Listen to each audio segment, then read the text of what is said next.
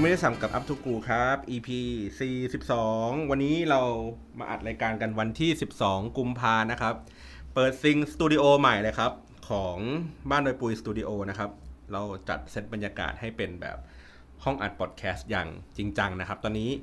อุปกรณ์ที่มันมีอยู่ก็มันก็จะมีไมค์ตัวใหม่นะครับ ซึ่งมันสามารถที่จะรองรับการพูดคุยกันจำนวนคนได้เยอะขึ้นนะครับ กว่ารายการปกติที่เวลาผมอัดผมก็จะมีแค่ไมค์จ่ออยู่ตรงหน้า แค่อันเดียวนะครับ แล้วก็มีตัวที่มันเป็นเอฟเฟกต์นะครับ นี่ผมโชว์ครับแน่ถูกต้องตึ้งตึ้งโอ้โห มันมีด้วยแล้วก็สามารถที่จะ phone in ผ่านทางโทรศัพท์อะไรอย่างงี้ก็ได้นะครับ เวลาใครอยากจะ LINE call หรือหรือโทรศัพท์มาคุยกันพูดคุยร่วมพูดคุยกันในรายการนะครับ ก็จะมีอุปกรณ์พวกนี้ค่อนข้างครบ เดี๋ยวผมค่อยมาเล่าให้ฟังแล้วกันนะครับ วันนี้ไม่ได้อยู่คนเดียวครับ พาน้องอีกคนหนึ่งมาด้วยครับ ว่าคือเป็นคนที่ทำงานใกล้ชิดกันในช่วงแบบ ก่อร่างสร้างตัวอะไรอย่างงี้กันนะครับ ก็เลยมาเหมือนกึ่งกึ่งๆสัมภาษณ์กึ่งกึ่งๆมาสอบถามนิดนึงว่าเอ๊ะมุมมองของเรื่องราวที่เรากำลังจะเล่าใน EP นี้เป็นยังไงกันบ้างนะครับ แนะนำตัวหน่อยครับ สวัสดีค่ะ สานะคะอ๋อน้องสานะครับ มาช่วยงานทำอะไรครับ ตอนนี้ก็เป็นผู้ประสานงานแล้วก็เหมือนกับว่าคอยดูแลว่าแบบมีใครติดต่อมาอะไรอย่างเงี้ยนะคะ แล้วก็คอยช่วยเฮียเขาคอยดูแลว่าเออตอนเนี้ยลูกค้าต้องการอะไรอะไรอย่างเงี้ยค่ะ ก็เป็นโอเคตัวประสานงานกลางอยู่ เย่นะครับ ก็จริง ๆ เป็น EP ที่เราเขาเรียกไงนะ เหมือนตาเอาไว้ตั้งนานแล้วหลาย ๆ ตอนแล้วครับ ว่าจะเล่าเรื่องของดิจิ t a ลเอเจนซี่กันนะครับ วันนี้ก็เลยมีโอกาสได้ลองทดลองใหม่ ๆ ด้วยแหละ แล้วก็ได้มาพูดคุยในประเด็นเรื่องนี้กันนะครับ กับคนที่ไม่เคยมีความเข้าใจในเรื่องของดิจิ t a ลเอเจนซี่เลยตั้งแต่แรกถูกต้องค่ะนะครับ ทีนี้ถามก่อนว่าก่อนหน้านี้น้องสาเคยแบบมีความเข้าใจในคำคำๆนี้ไหมดิจิ t a ลเอเจนซี่ ไม่รู้เลย ไม่รู้เลย ไม่รู้เลยว่า digital agency คืออะไร แต่เข้าใจเอเจนซี่ป่ะ ปกติ เข้าใจเอเจนซี่ปกติก็คือเหมือนกับว่าเป็นแค่เหมือนที่รับงานมาอะไรอย่างเงี้ยอันนั้นเราพอ part part นั้นนะ part อือฮึในเรื่องงานเราเข้าใจอยู่ แต่พอมาขยายใหญ่เป็นคำว่า digital agency ปั๊บคือไม่รู้ว่าจริง ๆ แล้วมันคืออะไรกันแน่ ปกติคำว่าเอเจนซี่ที่เราเข้าใจคือมันเป็นเข้าใจว่าเป็นโฆษณาอยู่แล้วหรือเปล่า หรือว่ามันเป็นเอเจนซี่ทั่วๆไป เป็นเอเจนซี่ทั่วๆไป อ๋อ เพราะฉะนั้นแล้วเนี่ย อันนี้คือ อันนี้คือสิ่งหนึ่งที่แบบ พี่จะชอบเข้าใจว่าคนทั่ว ๆ ไปอะจะเข้าใจว่าคำว่าเอเจนซี่มันคือโฆษณา แต่ว่าลืมไปว่าเอเจนซี่มันคือทั่วๆไป เช่น เป็นเหมือนแบบคนจัดหางานเขาก็เรียกเอเจนซี่ใช่อันนั้นก็เรียกเอเจนซี่เออเหมือนเป็นตัวกลางทำนู่นทำนี่ก็เรียกเอเจนซี่เหมือนกันอะไรอย่างนี้หรือว่าแม้กระทั่งขายยาก็เรียกเอเจนต์อะไรอย่างนี้ใช่ป่ะมันมันก็มีความหมายที่มันกว้างๆแต่ทีเนี้ยพอเราพูดว่าดิจิทัลเอเจนซี่เราก็เลยบางคนก็ดูว่าเอ้ยบางคนก็ทำไมไม่เข้าใจวะหรืออะไรอย่างนี้ ทีนี้ ในตัวของดิจิทัลเอเจนซี่เนี่ย พอสาเริ่มเข้ามาทำงานเริ่มเข้าใจมันมากขึ้นเนี่ย สามารถนิยามมันได้ไหมว่าคำคำนี้หมายถึงอะไร มันน่าจะเหมือนเป็นคำรวมของคำว่า creative นะ จริง ๆ แล้ว เป็นความ creative กับโซเชียลมีเดียรวมกันอือฮึเกิดมาเป็นดิจิตอลขึ้นมา รู้สึกแบบนั้นอือฮึแต่ก็ยังไม่ได้เหมือนแบบยังไม่ได้เข้าใจมันเต็มร้อยว่าจริง ๆ แล้วมันคืออะไรกันแน่ โอเคเอิ่มอันนี้พี่ช่วยอธิบายนิดนึงว่า ว่าเวลาเขาเรียกคำคำนี้ digital agency อะก็คือเหมือน media agency เหมือนแบบเออเขาเรียกไงเนี่ยเนื่องจากว่าคำคำว่าเอเจนซี่มันเป็นคำกว้างๆใช่ไหมแต่ว่าเขาก็จะใช้ในเฉพาะทางในฝั่งที่เป็นโฆษณาว่าอ๋อโอเคมันก็คือเหมือนคนทำงานโฆษณามารวมๆกัน แล้วก็เขาก็จะแยกว่าโอเค ถ้าเป็นดิจิตอลก็คือ มันก็จะทำแต่เกี่ยวกับเรื่องดิจิตอลเป็นหลักอย่างเช่นทำพวกโซเชียลมีเดียทำเว็บไซต์ทำอะไรอย่างนี้ไป อืมแต่ว่าพอคำคำนี้มันมันมันมันเริ่มชัดขึ้นมันมีคนทำธุรกิจแบบนี้มากขึ้นเรื่อยๆ มันก็เลยเป็นคำเหมือนเฉพาะเจาะจงว่า digital agency ก็คือการที่ทำโฆษณาเนี่ยแหละ แต่ว่าไม่ได้ทำบนพวก print ad ไม่ได้ทำพวกวิทยุหรืออะไรอย่างนี้ไป ก็คือทำเฉพาะออนไลน์อย่างเดียว นั่นแหละ ทีเนี้ยมันก็จะมีจริง ๆ ในตัว scope งานก็คือเหมือนประมาณว่า ถ้าเราจะทำประชาสัมพันธ์อะไรสักอย่างบนบนโซเชียลมีเดียมันก็ต้องประกอบไปด้วยหลาย ๆ ส่วน หมายถึงว่าจำนวนคนมันก็ต้องมีเยอะขึ้นเพื่อที่จะเขาจะต้องทำหลาย ๆ อย่าง อย่างเช่น เมื่อกี้ที่เราคุยกับใครนะ มีคนที่เป็นประสานงานถูกไหมก็คือคอยรับหน้าเสือทุกสิ่งทุกอย่างมาจากลูกค้าใช่ใช่ไหมแล้วก็มีกราฟิกที่เขาต้องเข้าใจในสเกลงานของของโซเชียลมีเดียว่ามันจะแตกต่างจากตัวที่เป็น print ad อยู่พอสมควร ใช่ปะแล้วมีใครอีกนะ copywriter copywriter เออ ก็คือคนที่ทำพวกคอนเทนต์หรือว่าคิดคำ hook คิดคำโฆษณาอะไรอย่างนี้ต่างๆ แล้วก็อะไรกว่าตึกตึกตึกตึกตึกตึกพวกวิดีโอโปรดักชันอ่าใช่ไหมที่มันแบบว่าเขาจะต้องทำคลิปทำอะไรตัดต่อวิดีโอนั่นนี่ไป แล้วจริงๆอะอันอื่น ๆที่มันมีแฝงอีกอย่างเช่น พวกวางแผนมีเดียอะไรเงี้ยครับ พวกแบบเขาเรียกไงนะ ซื้อ Facebook Ad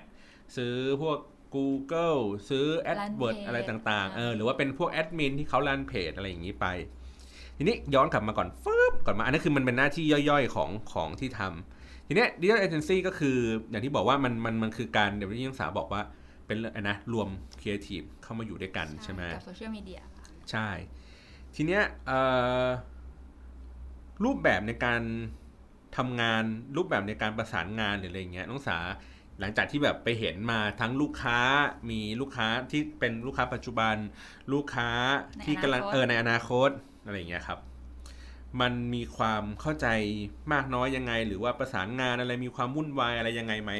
จากการที่ประสบการณ์ของน้องสาที่เคยทำประสานงานกับธุรกิจอื่นมาก่อนจริง ๆ ความวุ่นวายมันถ้าเทียบกันแล้วน้อยกว่านะจริงๆ เพราะมันเพราะมันค่อนข้างเป็นขั้นเป็นตอนมากกว่า ที่จะแบบว่าแก้ปัญหาเฉพาะหน้า แต่มันเป็นการแก้ในเรื่องอื่นๆหมายถึงว่ารายละเอียดยิบย่อยที่จะต้องให้มันโอเคทั้งสองฝ่าย เป็นเรื่องแก้ความพึงพอใจมากกว่า อืแต่ว่าในเรื่องความวุ่นวายจริงๆแล้วถ้าคนมองคนจะมองว่าเพราะมันเป็นดิจิตอลหรือเปล่ามันจะยิ่งวุ่นวายกว่าเดิม เพราะมันลงเร็วหรือว่าเป็นเรื่องความเร็วเนาะแต่จริง ๆ มองว่าเฮ้ยมันไม่ได้ขนาดนั้นนะ เรื่องเป็นขั้นมันทุกอย่างเป็นขั้นเป็นตอน แล้วก็ถ้าถามว่าเหนื่อยกว่าอันนั้นไหมอันนี้น่าจะเป็นอารมณ์เป็นใช้ความคิด แล้วก็แบบว่าเออจะต้องแบบให้โอเคกันทั้งสองฝ่ายความพึงพอใจอารมณ์ประมาณนั้นมากกว่า คือหมายถึงว่าอาจจะแบบไม่จำเป็นที่ต้องแบบลงแรงในการที่จะแบบแบกหาตื่นแต่เช้าเพื่อไปแก้หน้างานต้องแก้ปัญหาหน้างานทุกอย่าง อันนี้จะไม่ค่อยดูแล้วมันไม่ได้มีหน้างานที่วุ่นวายขนาดนั้น มันทุกอย่างมันสามารถค่อย ๆ แก้ได้ ทีละ step ได้ ไม่ใช่ต้องแบบต้องแก้ตรงนั้นเลยอะไรเงี้ยแล้วทีนี้ digital agency กับน้องสาอาจจะไปฟังมาว่า เอ๊ะ ลูกค้าอาจจะมีความคาดหวังมีโจทย์ที่เขาอยากจะได้อะไรอย่างเงี้ยมาน้องสาคิดว่าตัว digital agency เองอะสามารถที่จะตอบโจทย์เขาได้มากน้อยแค่ไหน หรือว่ามันต้องใช้พละกำลังมากแค่ไหนในการที่จะแบบไปทำโจทย์นั้นออกมาได้ทำโจทย์นั้นหรอ จริง ๆ มันน่าจะเป็นความเชื่อใจระหว่างกันมากกว่านะเหมือนว่า ถ้าลูกค้าตั้งแต่ที่เราคุยกันตอนแรก ถ้าลูกค้าเริ่มเชื่อใจเรา เราต่างเชื่อใจกันเหมือนว่าเห็นว่าโอเคมันประมาณนี้ ถ้าเราบอกถ้าลูกค้าบอกเรามาแบบนี้ เราสามารถที่จะเข้าใจในจุดนี้ได้ ก็คิดว่ามันไม่ต้องใช้พลังเยอะนะห้าสิบห้าสิบแต่ถ้าเมื่อไหร่ที่เรารู้สึกว่าลูกค้าเองก็ยังไม่มั่นใจในตัวเรา แล้วลูกค้าเองก็ยังรู้สึกว่าไม่แบบที่เขาเสนอมามันยังไม่ถูกใจร้อยเปอร์เซ็นเราอาจจะต้องใส่พลังเราเพิ่มก็อีกอาจจะเป็นหกสิบเจ็ดสิบเพื่อให้เขาเข้าใจมากขึ้น หรือเราอาจจะเป็นถอยลงมาเป็น 40 แล้วก็ให้ลูกค้าขยับเข้ามาหาเรา แสดงความพึงพอใจแสดงสิ่งที่เขาอยากจะได้อะไรเงี้ย จะเป็นอารมณ์ประมาณนั้น ก็คือแสดงว่าตัวที่เป็นดิจิทัลเอเจนซี่กับตัวลูกค้าเองอะ่ะโอเคนอกเหนือจากงานที่เขาจะต้องรับผิดชอบในฝั่งที่เป็นพวกสื่อสารภาพลักษณ์อะไรผ่านทางโซเชียลมีเดียแล้วจุดเริ่มต้นอันแรกของการที่จะแบบทำงานกันได้คือเรื่องของความเชื่อใจใช่เป็นหลักเลย คือเหมือนเราต้องคุยกันให้เยอะที่สุดเท่าที่ทำได้ เพื่อจะเก็บข้อมูลทุกสิ่งทุกอย่าง ว่าเราควรจะมีขอบเขตประมาณนี้ความรู้สึกเราประมาณนี้หรือยังไงอย่างเงี้ย อันนี้อันนี้อันนี้ก็คือเสริมเสริมว่าเนื่องจากว่าพอมันเป็นคำคำนี้อย่างที่บอกว่าโอเค บางคนก็อาจจะฟังแล้วเข้าใจบางคนก็อาจจะฟังไม่เข้าใจ แต่ว่าในตัวสโคปงานที่เมื่อกี้ที่เล่าให้ฟังว่า มันก็คงเป็นการสื่อสารภาพลักษณ์ของสิ่งที่เขากำลังจะทำอยู่ หรือว่าเขามีออบเจกตีฟอะไรบางอย่างเนาะแล้วก็เราต้องการจะสื่อสารในสิ่งนั้นออกไปยังกลุ่มเป้าหมายที่ลูกค้าเขาอยากจะได้ แต่ว่าจุดเริ่มต้นของมันทุกสิ่งทุกอย่างอะมันเกิดขึ้นจากไม่ได้เกิดขึ้นจาก creative idea แต่เกิดขึ้นจากความเชื่อใจของลูกค้าก่อน ว่าเชื่อมั่นว่าคนคนนี้ดิจิทัลเอเจนซี่เจ้านี้สามารถที่จะทำงาน หรือว่าตอบโจทย์เขาได้อย่างเต็มที่อย่างที่เขาคาดหวังไว้อ่าฮะโอเค งั้นความยากของการทำให้คนเชื่อใจให้ลูกค้าเชื่อใจเนี่ย มันคืออะไรอะจริง ๆ คนปกติจะเชื่อใจด้วยประสบการณ์เขามีประสบการณ์เยอะหรือว่าอะไรเงี้ย แต่ในมุมมองของพอมาทำด้านนี้เนาะ digital agency เนี่ย มันก็จะเป็นอารมณ์เหมือนว่า เราสามารถที่จะตอบโจทย์เขาได้แบบไหน พอเขาถามมาปุ๊บเราสามารถที่จะเอาประสบการณ์ของเราอะมาคีเอนในหัวแล้วก็ตอบเขายังไงบ้างเหมือนว่าเวลาเขาถามปุ๊บสมมติในการคุยกันเขาถามปุ๊บมาว่า เนี่ยคือสิ่งที่เขาต้องการอะเรามีไอเดียอะไรไหมในตอนนั้นอะถ้าเราสามารถที่จะตอบไอเดียใดไอเดียหนึ่งจากประสบการณ์เราแล้ว เขารู้สึกว่าเออ มันก็เป็นแบบที่เขาคิดนะหรือ เออ แบบนี้มันก็ได้ด้วยหรือ แสดงมุมมองที่แตกต่างออกไปอย่างเงี้ย ที่เขาไม่เคยเจอเขาจะรู้สึกว่า เออทำให้เขารู้สึกว่า เนี่ย มันมันมีแบบเนี้ยแหละที่มันจะทำให้ผลิตภัณฑ์เขาหรือว่าของที่เขาต้องการความคาดหวังเขาเนี่ยไปได้ไกล อืม แสดงว่านอกเหนือจาก step ของความเชื่อใจสมมติโอเค ไปขายงานหนึ่งมาได้ เชื่อใจกันก็โอเค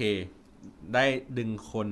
ทำงานกับคนอยากจะจ้างงานมาเจอกันพอมาจ้างมาเจอกันปุ๊บเสร็จปุ๊บมันไม่ได้เชื่อใจอย่างเดียวว่าคุณจะทำได้ไม่ได้ใช่มันคือมุมมองที่เราที่เรามองเห็นกันน่ะอะฮะ ก็คือเป็น คือลูกค้าเองอาจจะมีความต้องการแบบนี้ แต่ว่าในฝั่งที่มันเป็นมีความเชื่อใจแล้วอะสามารถที่จะตอบสนองในสิ่งที่เขาต้องการได้รวดเร็วแค่ไหน หรือว่าตรงกับสิ่งที่เขาต้องการเร็วแค่ไหนใช่ซึ่งมันก็ขึ้นอยู่กับตัวที่เป็นประสบการณ์ในการทำงานมาก่อนหน้านี้ ว่าเขาเคยรับมือกับสถานการณ์ใด ๆ มาแล้วบ้างอืมอะไรอย่างนี้ แล้วก็ตัวที่เป็นเหมือนประมาณว่า เขาน่าจะมีวิธีการแก้ไขปัญหาอะไรที่จะตอบโจทย์ในสิ่งที่ลูกค้าต้องการได้ยิ่งทำได้เร็วเท่าไหร่ ลูกค้าจะยิ่ง เชื่อใจใช่เพิ่มเข้าไปอีกอ๋องั้นแสดงว่านอกเหนือจากความเชื่อใจการประสบการณ์ที่ทำแล้วก็ความเร็ว ถูกต้อง คิดว่าความเร็วเนี่ยมีผลต่อหมายถึงว่ามีผลทำให้ digital agency นั้น ขับเคลื่อนไปได้ เออเยอะไหมดีดีหรือแตกต่างจาก digital agency อื่นด้วยหรือเปล่า มีส่วนบ้างแต่ว่าไม่ได้เยอะขนาดที่ ถ้าให้เป็นเปอร์เซ็นต์ก็จริง ๆ ให้ 45เปอร์เซ็นต์เองนะ ไม่ได้รู้สึกว่ามันต้องเยอะขนาดนั้น เพราะว่าด้วยความที่เนื้องาน ต่างเราต่างต้องเข้าใจว่าเนื้องานมันต้องผ่านหลายขั้นตอนมีความละเอียดอ่อน ในการเริ่มจากคิดก่อนจะขึ้นโครงสร้างหรือว่าต่อไปจากนั้นใช่ไหมอืมเอออันนี้คิดว่าเขาเองก็ต้องเข้าใจว่าเออมันไม่ได้สามารถที่จะเร็วแบบว่าต้องใช้ความเร็วขนาดนั้น แต่ว่าการตอบโจทย์ของเราต้องผ่านกระบวนการความคิดที่มันอยู่ในที่อารมณ์แบบโอเคเขาโอเคด้วยเราโอเคด้วยนะอืมไม่ต้องเร็วแบบว่าทันทีทันใดที่ได้ได้ตอนนั้นเลยอืมก็คือต้องผ่าน คือบางทีลูกค้าบอกว่าต้องการเอาเร็ว แต่ก็ไม่ใช่เอางานลวก ใช่ถูกต้องก็ต้องผ่านวิธีการคิดผ่านเอ่องานคิดทีผ่านประสบการณ์ผ่านอะไรต่างๆ มาก่อน ถูกต้อง อืม งั้น อย่างนี้กำลังกำลังมองว่า โห ภาพใหญ่มันดูแบบวุ่นวายอะ่ะอืมถูกป่ะ มันดูเป็นแบบโห มันไม่ได้เป็นแค่คนคนเดียวในการไปทำงานอะใช่ป่ะ มันมีแบบหลายส่วนอะไรอย่างนี้บ้าง แล้วในในแต่ละส่วนอะคิดว่า ความยากง่ายของเขาในการทำงานเนี่ยมันมันจะต่างกันยังไง อย่างเช่นอะกราฟิกอย่างเงี้ย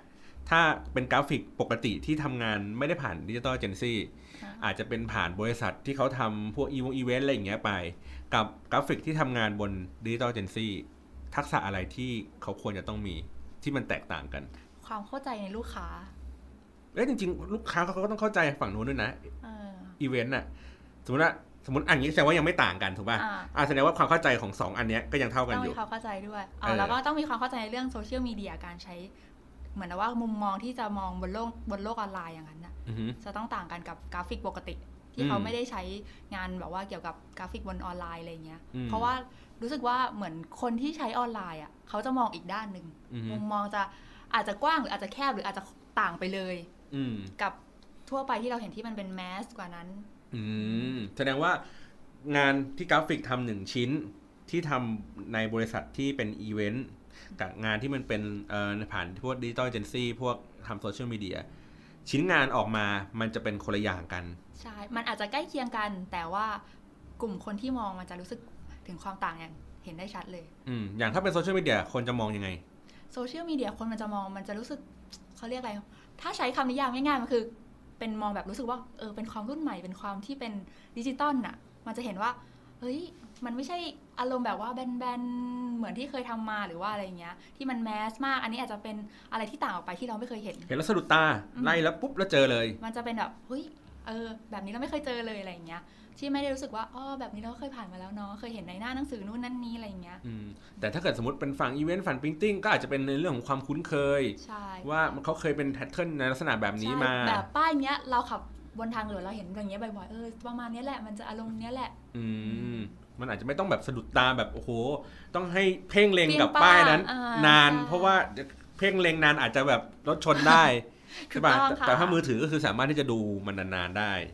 อะไรอย่างนี้ใช่ไหมเพราะนั้นเนี่ยสเกลของคนที่ทำงานมันก็จะต้องเปลี่ยนไปอย่างอย่างสายเนี้ยทำตัวที่เป็นเขียน fic ด้วยเขียน content อะไรอย่างนี้ด้วย คิดว่า content แบบแบบเนี่ยงานอื่นๆเนี่ยสมมติเป็น Copy ไลฟ์เป็นคอลัมนิสก็เขียนลงนิตยสาร กับคนที่ต้องมาเป็น content creative บนโซเชียลมีเดียอย่างเงี้ยมีความต่างกันยังไงกันก็คล้ายๆกันนะ คือด้วยความที่นังถ้าเป็นนิตยสารนะ เขาจะอยู่กับความ mass มาตลอด แต่ว่าพอขึ้นโลกดิจิตอลคนสามารถเลือกได้ว่า อยากจะเสพสิ่งนี้หรือว่า ไม่อยากจะเสพสิ่งนี้อือฮึอืมดังนั้นอันที่เราเขียนพวกเนี้ยมันก็จะกลายเป็นอารมณ์เหมือนเขาเรียกอะไรอะเราจะต้องถ้าเราอยากที่จะเข้าไปอยู่ในความที่แบบกลุ่มคนเยอะๆ เราก็เสนอในเรื่องที่มันเหมือนเหมือนๆกันอย่างนั้นก็ได้ หรือเราอยากจะฉีกออกมาแตกต่างแค่ไหนยังไง มันก็มีคนที่กลุ่มคนที่รองรับอยู่อือฮึเพราะว่าเหมือนคนสมัยเนี้ยต้องการที่จะแบบ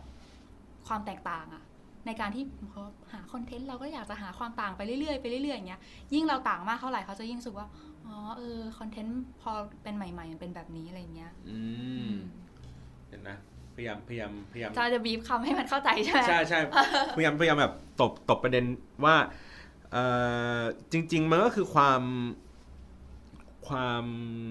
ตอบสนองในในเรื่องของสิ่งใหม่ใช่ๆได้อย่างรวดเร็ว แล้วขณะเดียวกันก็คือมันก็ต้องตอบ กับสิ่งที่ผู้อ่านเขาต้องการ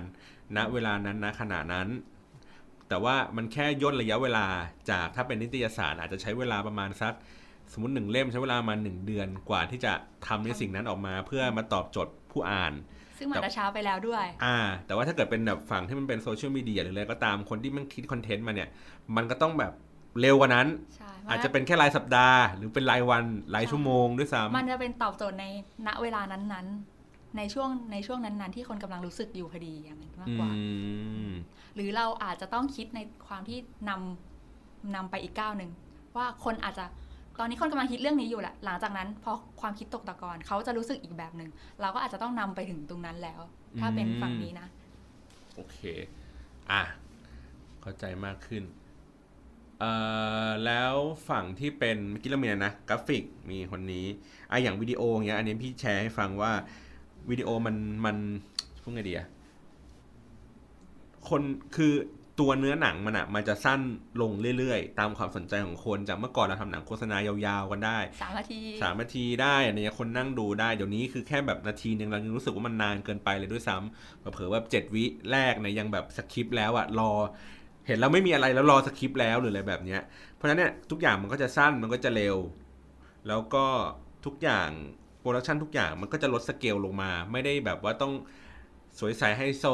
ตลอดเวลา แต่ว่าแค่นำเสนอทุกอย่างให้มันรวดเร็วขึ้นดีขึ้น กระชับขึ้นกระชับขึ้นแล้วก็ยิ่งยิ่งทำคลิปได้เร็วเหมือนเมื่อกี้ที่ที่สาพูดเรื่อง content น่ะยิ่งทำคลิปได้เร็วกับกระแสมากเท่าไหร่อะมันจะยิ่งทำให้ไอ content นั้นไปได้ไกล แต่ content วิดีโออะมันคงไม่สามารถที่จะข้ามไปถึงระดับว่าให้คนมันตกตะกอนแล้วแล้วแล้วถึงจะทำอย่างนั้นได้ เพราะว่า มันมีระยะเวลา production อะที่นานกว่าการที่มานั่งเขียน เออแต่ว่าที่มีที่เร็วที่สุดเท่าที่พี่เห็นก็คือพวกแบบพวก react อะอ่าเหมือนมีเทปรายการมา แล้วก็มี reaction อันนี้จริงๆใช่คือมันคิด ถ้าเป็นเขาเรียกอะไรอะมันคิดมาจากพวกดู music video นะอื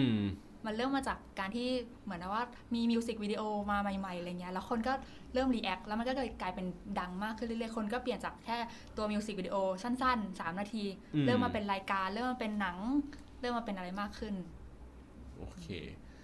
เนาะอันนี้ก็เป็นแบบสเกลงานคร่าวๆของของคนที่จะเข้ามาวนเวียนอยู่ในฝั่งนี้แหละ จริง ๆ มันจริง ๆ มันมีตำแหน่งหลากหลายคิดเท่าว่ามันคือบริษัทอันหนึ่งอะ ที่มันต้องมีทั้งแบบอ่าสมมติมีเจ้าของมีแม่บ้าน มีอะไรนะ ผู้ประสานงานใช่ป่ะผู้ประสานงานแล้วมีคนทำชิ้นงานแต่ละชิ้น ถ้าเราไม่มีกราฟิกเราก็ต้องมีถ้าเราต้องทำเป็นชิ้นงานกราฟิก เราต้องมี graphic designer ถ้าเราต้องถ่ายรูปเราก็ต้องมีตากล้องนะถ่ายวิดีโอก็ต้องมีพวก product เอ่อโปรดิวเซอร์ใช่ไหม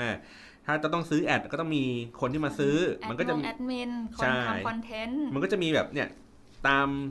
สายหน้าที่การงานใช่ป่ะแล้วก็จะมีเซลล์ที่สมมติแบบแบบ ไปหาฝั่งลูกค้าที่ต้องมาพูดคุยกันเออที่ว่ามันก็มันมันก็เหมือนปกติเหมือนบริษัทที่ทำประกอบธุรกิจอย่างเงี้ยแหละ ทีเนี้ยอะไรคือความสนุกของการที่สาได้ลงมาทำงานอยู่ใน digital agencyมันต้องคิดตลอดเวลา จริง ๆ งานทุกเรื่องงานทุกอย่างอะมันก็ต้องคิดตลอดเวลาแหละ แต่ว่า digital agency มันมันไม่ใช่แค่ เราคิดกับตัวงานอย่างเดียว อันนี้คือเราคิดถึงเรื่องเรื่องลูกค้า คิดถึงว่า ขอบเขตของเราอะเราจะสามารถทะลุขอบเขตความคิดกรอบความคิดที่ลูกค้าให้มา แล้วเราจะตีโจทย์มันได้แค่ไหน มันก็เหมือนเราคิดไปเรื่อยๆ ทั้งตอบโจทย์เราตอบโจทย์ลูกค้า มันจะได้เหมือนเราเติมไฟให้ความคิดตัวเองอะอืมทำให้เรามี inspiration มากขึ้นอะเออประมาณเหมือนเมื่อกี้ที่คุยกับน้องคนหนึ่งที่เขาพูดมันว่าเออเขาก็ทำในลักษณะแบบนี้เหมือนกันนะเหมือนว่าเขาก็ทำงานในลักษณะแบบนี้มาก่อนอยู่อยู่กับที่หนึ่งแต่เขารู้สึกว่ามันฝ่อ คือทำไปสักพักแล้วเขารู้สึกว่าฝอเขาไม่ได้คิดอะไรใหม่ ๆ เขาไม่ได้สร้างสรรค์อะไรใหม่ๆ มันทุกอย่างมันเป็นเหมือนรูทีนว่าเอ่อคนเหมือนว่าลูกค้าเขามามีวางกรอบแล้วอย่างนี้โอเค แรก ๆ อาจจะยังสนุกอยู่ แต่ว่าสักพักหนึ่งมันจะแบบ มันจะฝ่อไปเรื่อยเพราะว่ามันถูกกรอบมันค่อยๆบีบเขาเข้ามาเองโดยที่เขาไม่รู้ตัวจนเขารู้สึกว่ามันมันไม่สามารถจะคิดอะไรใหม่ ๆ หรือว่าทำอะไรสนุกสนุกได้ หรือว่าบรรยากาศในการเซต ในการทำงานเงี้ยอาจจะแบบไม่ได้เอื้อต่อการทำให้เขาเกิดสิ่งนั้นอะไรเงี้ยนักศึกษาคิดว่าตัวที่มันเป็นบรรยากาศในในการทำงานของดิจิทัลเอเจนซี่อะที่มันจะเอื้อทำให้คนสามารถที่จะทำงานกันได้อย่างรวดเร็วใช่ป่ะสามารถมีบรรยากาศในการคิดนั่นคิดนี่อะไรเงี้ยได้ตลอดเวลาอะไรเงี้ยคิดว่ามันควรจะต้องมียังไงบ้าง อย่างแรกจริงๆมันต้องรู้สึกเหมือนบ้านนะจริงๆมันเป็นคำที่ใหญ่มากสำหรับทุก ๆ เรื่องเลย เรื่องแบบ เหมือนบ้านหมายถึงว่าเราที่เราสามารถที่จะเสนอความคิดเห็น ในสิ่งที่เราคิดหรือเรามองในมุมที่แตกต่างออกไปได้ แชร์ความคิดเห็นกัน พูดคุยกันเรารู้สึกว่าเป็นความสบายใจที่เราแชร์ไปแล้วเราจะแบบเฮ้ยอีกคนจะไม่รู้สึกว่าเฮ้ยมันไม่ได้ว่ะหรือว่าอะไรเงี้ยเป็นคำพูดที่แย่ว่ะอะไรเงี้ยคือไม่ดูถูกความคิดกัน ราะว่าเราต้องใช้ความคิดในการที่จะคีเอททุกสิ่งทุกอย่างตลอดเวลาอืมเออมันสำคัญมากนะที่ถ้าเราเสนอความคิดเห็นอะไรไปเงี้ยแล้วเราไม่มีการดูถูกความคิดเห็นกันเนี่ย เราก็เอามาแชร์กัน แล้วก็ตบมันให้มันเข้าที่อะไรเงี้ย มันก็จะรู้สึกว่า เออ มันเป็นการทำงานที่สนุกจังเลย เราได้เราได้คิดอะไรใหม่ๆตลอดเวลา พอเราคิดแล้วเราก็เหมือนได้เสนอออกไปอันไหนที่เราไม่รู้ มีคนที่รู้มากกว่าเรา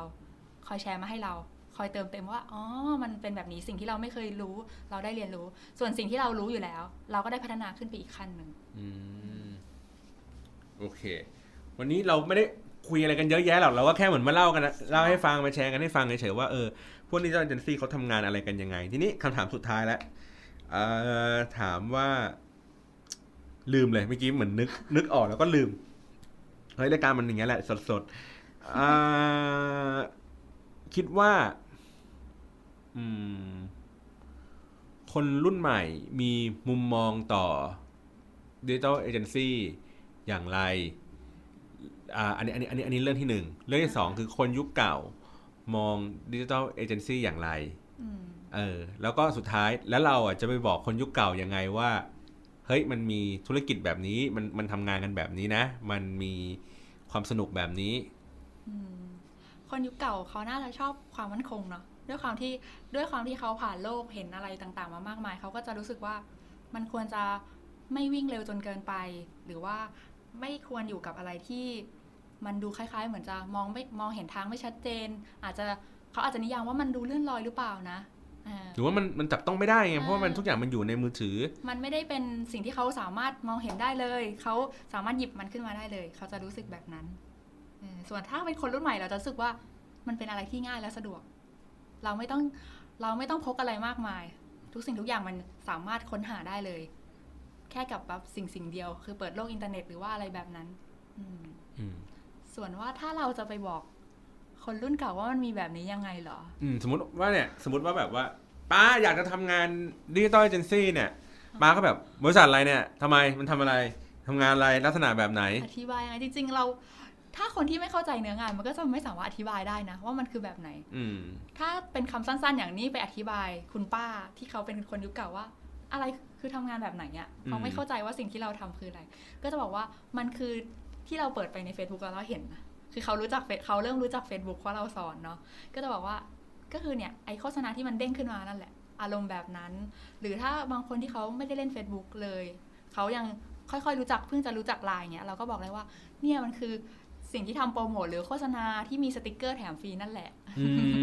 มเออคือเป็นง่าย ๆที่เขาสามารถเห็นแล้วเขารู้ว่าอ๋อมันเป็นอย่างนี้ เพราะว่าเขาอะไม่เข้าใจดีเทลหรอกว่า อะไรคือการที่เราต้องแล้วทำไมเราต้องไปโฆษณาบนนั้นน่ะทำไมเราต้องมีพวกนั้นด้วยอะไรอย่างเงี้ยทำไมเราต้องไปแลกเหรียญกับไอ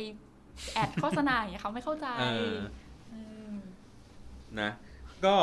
วันนี้ก็แบบมาแบบสั้นๆเร็วๆครับ ปกติรายการเราก็จะแบบประมาณสักครึ่งชั่วโมง วันนี้ก็ นั่นแหละอะคือจริงๆ ผมอยากจริงๆก็อยากจะเล่าแหละว่า เอ้ย มันทำประสบการณ์ทำ digital agency มันมันมันมีเรื่องอะไรมากมาย แต่ผมว่าคนที่ฟังมาในหลาย ๆ EP อะ น่าจะเป็นคนที่อยู่ในธุรกิจแบบนี้แหละ เขาก็น่าจะพอเข้าใจในสเกลงานในระดับหนึ่ง แต่ว่าวันนี้ก็คือมาเลยลองมาสัมภาษณ์ ลองมาถามคนที่แบบโอ้มาจากศูนย์เลย ไม่รู้เรื่องอะไรเลยใช่แล้วก็ได้มีประสบการณ์ได้เข้ามาทำงาน digital agency เนี่ย มันรู้สึกสนุก แค่ไหนมันมันมีความยากมีความเข้าใจอะไรยังไงเหมือนมาคอย recheck กันอีกทีหนึ่งด้วยซ้ำว่าว่าเป็นยังไงนะครับ วันนี้ก็เนี่ยแหละรวดเร็วจัดกันไปนะครับ แล้วก็สภาพเสียงเป็นยังไงก็ feedback กันได้นะครับ แต่คาดว่าหลังจากที่เราแบบแปะทุกสิ่งทุกอย่าง พยายามในการสร้างสตูดิโอแล้ว ใช่ ถ้าเกิดมาเห็นภาพนี้นะฮะแบบรอบๆนี้จะเป็นมูลี่นะฮะแล้วก็จะมีด้านหนึ่งที่เป็นair bubble สามารถบีบแปะแปะแปะได้เลยนะ ก็สนุกดีครับ เดี๋ยวถ้ามีเวลาถ้าเอ่อมีเวลาว่าง เดี๋ยวเราก็จะมาอัดกันที่นี่อีกบ่อยเนาะๆสาธุหวังให้เป็นอย่างนั้นโอ้โหเดี๋ยวก็ตบมือเลยเย้นี่มีมีเอฟเฟกต์ด้วยนะฮะตบมือให้กับตัวเองอีกทีหนึ่งโอ้โห คุยกันตั้งนานนี้เอฟเฟกต์เพิ่งกดครั้งเดียวเองนะมั้งเนี่ยโอเค วันนี้ขอบคุณมากครับ ก็ขอบคุณสำหรับการรับฟังนะฮะแล้วก็ยังไงก็ฝากคอมเมนต์ด้วยนะครับว่าสภาพเสียงเป็นยังไงบ้างนะครับ เพราะว่า ผมฟังผมก็ชอบของผมอะแต่ว่าคนอื่นขอขอต้องแบบลองเช็คอีกทีนึงว่าเอ้ยชอบไม่ชอบเสียงกล้องไม่กล้องอะไรได้ยังยิไงนเสียงอย่างอื่นหรือเปล่าหรือว่าอะไรอย่างเงี้เอยอได้ยินคมมต์เสียงมาแอร์แบบได้ฟูฟูไกลๆหรือว่าเสียงแบบเบิ้ลป๊อกแป๊ะป๊อกแป๊ะอะไรอย่างนี้นะครับก็คอมเมนต์กันมาได้นะครับ วันนี้ขอบคุณมากครับ สวัสดีสควัสดีรับค่ะ